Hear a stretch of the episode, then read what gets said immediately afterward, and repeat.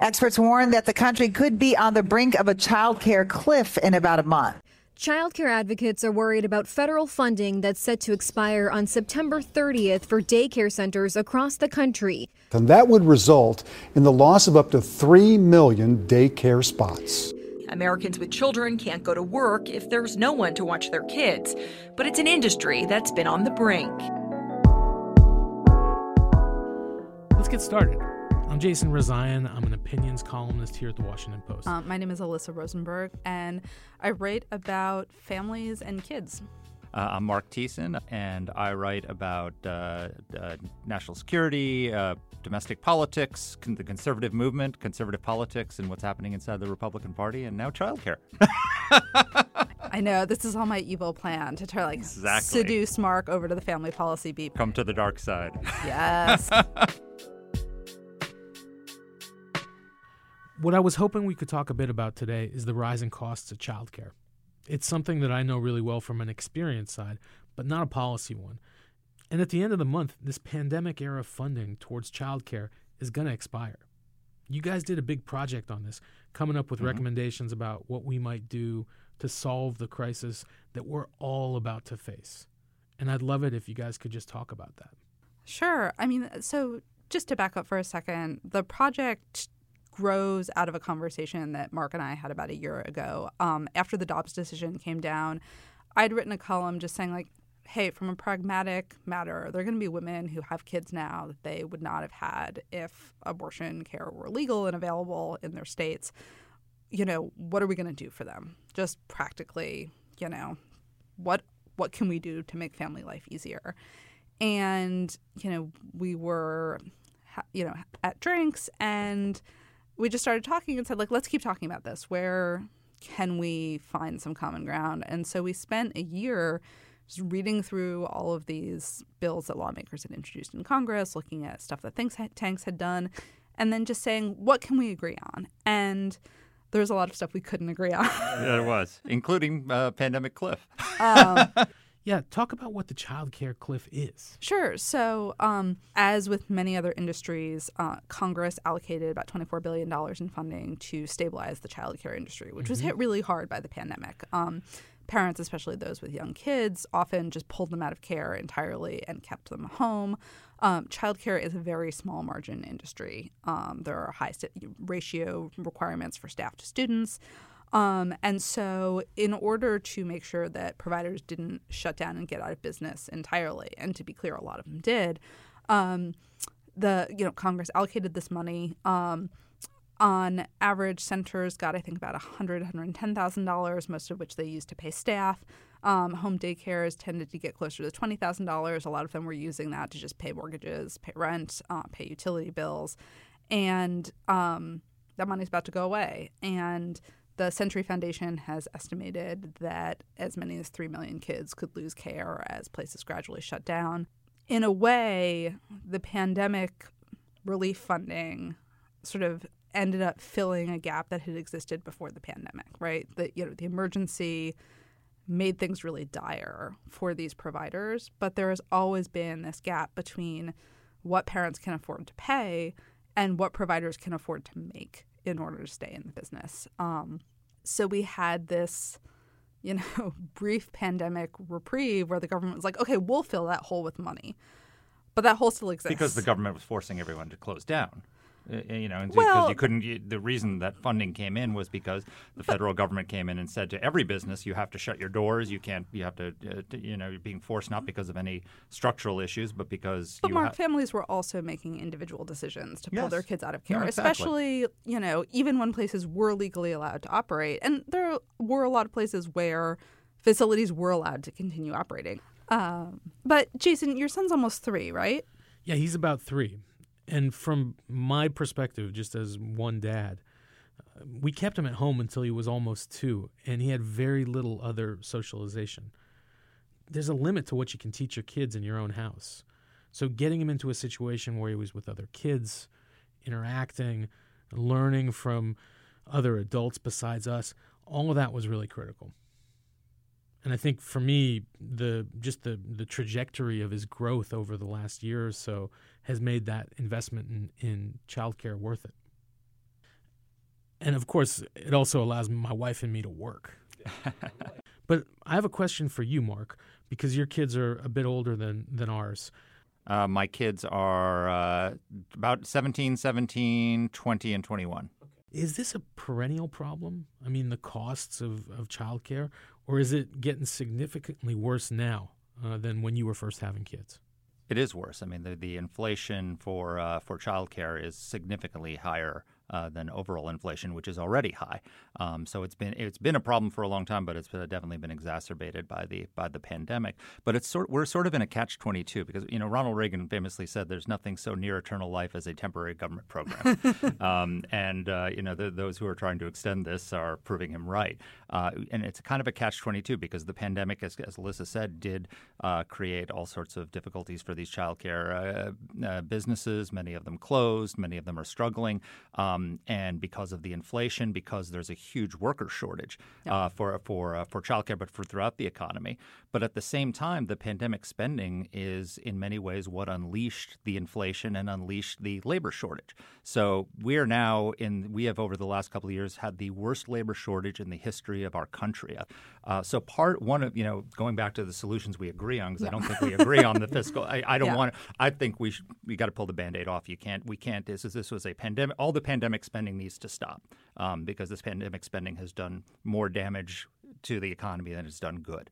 Uh, we'll disagree about that. but we, but what we should do, there's a lot of things we came up with in our in our essay yep. that we agree on that things we could do. Well, one of the things is uh, if if uh, if we need more childcare workers, expand H-2B visas, um, expand the number of au pairs uh, that are allowed to come into the country. Uh, you, Full you, disclosure: my father-in-law is in the au pair business, so you know, but, but Wait, does this does this differ from your overall views of immigration? Oh, I'm I'm hugely in favor of legal immigration. I, am just in, I'm just against illegal immigration. Well, and I mean, I think part of the reason that we focused on this visa category, or even floated creating a special visa category for childcare workers, is that there's this, you know, H-2Bs are this sort of catch-all visa category for non-agricultural workers. Um, and they're gone immediately. You know, on they open up in January and they're just gone. And you know, asking, um, you know, like smaller daycares, you know, to compete for those slots is really hard. You know, if we had more ways for people to get in, look, I mean, my daughter and my son have been cared for by amazing women who have immigrated from various Latin American countries and have become citizens and are, you know, amazing, productive contributors to American society. I would love to see just greater enthusiasm for getting these kinds of amazing educators into our early childhood system. How many people are we talking about? Oh, boy. You know, I don't think we ran an exact calculation on sort of what tens of thousands, hundreds of thousands. I mean, look, we're I think the estimates from the Century Foundation are something like seventy thousand daycares shutting down, um, and so you know, we, we need the economic system where we can pay them, but, you know, we are about to see a potential collapse in women's workforce participation because there are not going to be ways for them to get care. But again, catch 22. It's the spending that is driving the inflation, that's driving the the worker shortages, which then put, put but again, put, the gap, which then I mean, gets... the gap has always been there, though. It's I mean, it okay. has always been a problem. I mean, sure. look, we shifted to an economy that in many ways, a lot of these changes, I think we can agree, are good, right? I mean, there are more people are going to college. Um, you know, you have more women in the workforce who I think, you know, maybe that wouldn't necessarily always be their first choice, but there are women who want to be there, like me, who get a lot out of working. And so, you know, we had an enormous shift in our economy in terms of, you know, demand and desire for both parents in two parent households to be in the workforce and we also have rise in single parenthood, but that's a whole nother conversation. But we did not have, you know, sort of a shift in either those workers' wages or in, you know, early childhood education programming like, you know, free pre-K like we have here in the district that made it possible for that workforce to go off to work. And we can, you know, I think there's a whole conversation to be had about whether we would prefer an economy where it was easier for one parent to stay home without that becoming radically destabilizing. Um, you know, Eliot Haspel, who, like me, is progressive, has written a lot about childcare, would love to see a sort of fifteen thousand dollar per kid child allowance that would that could function as a salary for stay at home parents. I know I'm not going to get Yeah. you on board No, you're for not. that one. Those sound like Reagan type family values for the 21st century to me. Yeah. so the Biden administration, in its first three years, has passed roughly five trillion dollars in new spending over ten years. Um, there is no appetite for more spending. So there, we could sit here all day and talk about you know what we think is the ideal as, co- as post columnists, what our ideal world is, um, and it has no bearing on reality, Yeah. right? What, what what we tried to do is bear down on what are things that have bipartisan support on Capitol Hill that are abortion neutral and fiscally realistic, right? There was a tax related thing that I wanted to bring up with you that I thought was pretty innovative lifting the sales tax on baby related goods. Yeah. Yes. Talk about that a little bit. Is that a realistic fix that you think that both parties could get behind?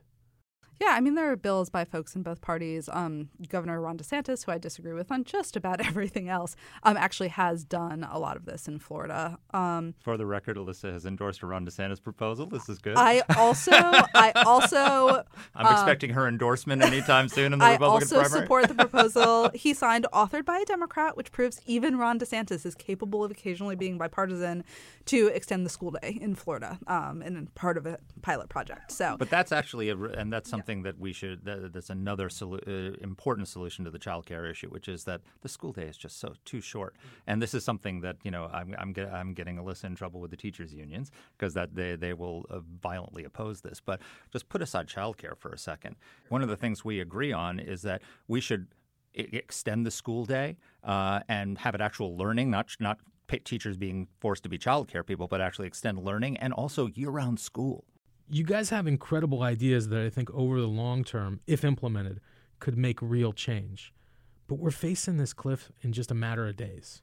What can be done right now to address this looming crisis? I think this is really terrible to say, but nothing. Yeah, I, I don't. I don't think Congress is going to fill in that gap, and I think you know, advocates are maybe hoping that you know, if an emergency does actually result, if three million kids do lose care, that that will be a major impetus for action. Um, but I think you know, to me, a sustainable long term solution would be one that brings business in much more aggressively because they're sort of the third stakeholder here, right? I mean, parents need their kids to have a safe place to go and they need to be able to go to work. Government has a sort of inherent interest in the welfare of children. It comes into that most actively when public schooling starts. But businesses need workers to work, and they've sort of offloaded this responsibility and decided to pay for it in the ways that are most disruptive to their operations. Marc, do you see this as government's problem or industry's problem? Well, I think it's uh, so. First of all, I think that Alyssa made the point from her perspective that this was a problem before, and that the pandemic spending then came in and addressed it in the concept uh, as a result of the pandemics, and now the pandemic. It was sort of a backdoor way. And so it's a back, well, this is the point. Yeah. Like I, I don't believe in like backdoor, backdoor, you know, creating a national subsidy program through the back door because of the pandemic. So the pandemic spending has to end. Yeah, and it- and it's going to end, right? It's going to end. It has to end uh, because it's just d- distorting our economy. We need to pull the band-aid off and then have solutions that are bipartisan that are make it easier for parents to for childcare businesses to stay in business uh, to find workers and to for parents to be able to pay for it and businesses to contribute to it and that's what a lot of our solutions in our essay that we talked about But I also think, you know, and we didn't get quite as far down this, you know, there are a couple of routes that businesses could go to step up and pay their share in a sort of a more systematic way that is frankly better for them, right? I mean, you have businesses like Patagonia, which have been operating really successful on-site daycare and aftercare programs for a long time. Um, you, you know, the Boston Consulting Group is actually doing a big project right now where they're looking at um, you know, client companies' childcare needs and trying to figure out what solutions make most sense from a business perspective. You know, you could eventually see something where childcare is an employer provided benefit, like um, whether in the form of on site childcare or, you know, sort of subsidize the way that employers uh, subsidize health insurance. I mean, and again, you know, I know that, you know, you can ask questions about what government should be doing, but I will say a huge champion of the House um, on site daycare is Kevin McCarthy, who even helped design the playground and the play area. At the House of Representatives staff In- incentives, not mandates, and not taxpayer subsidies are the are the way to do that. And I think, ironically, the the worker shortage that the all the spe- the pandemic spending has unleashed uh, is it creates an incentive, uh, a perverse incentive, but an incentive because businesses uh, wages are rising. They're just not rising faster than inflation overall you know over the over the period of the last few years just since the pandemic. But businesses need to find workers. And so what what do workers need? So they they, they need more money but they also probably need childcare. They need other things like that. So there's an incentive for businesses if they want to re, you know retain workers or find workers to provide those things. Um, so that, that that's happening sort of through the the invisible hand. It sounds like we're going to have to learn the hard way. yeah. There's going to be some rough months and maybe even years ahead of us on this front. Yeah, I think there's no question about that. Yep. And agreed you know, look, we should want these to be excellent jobs.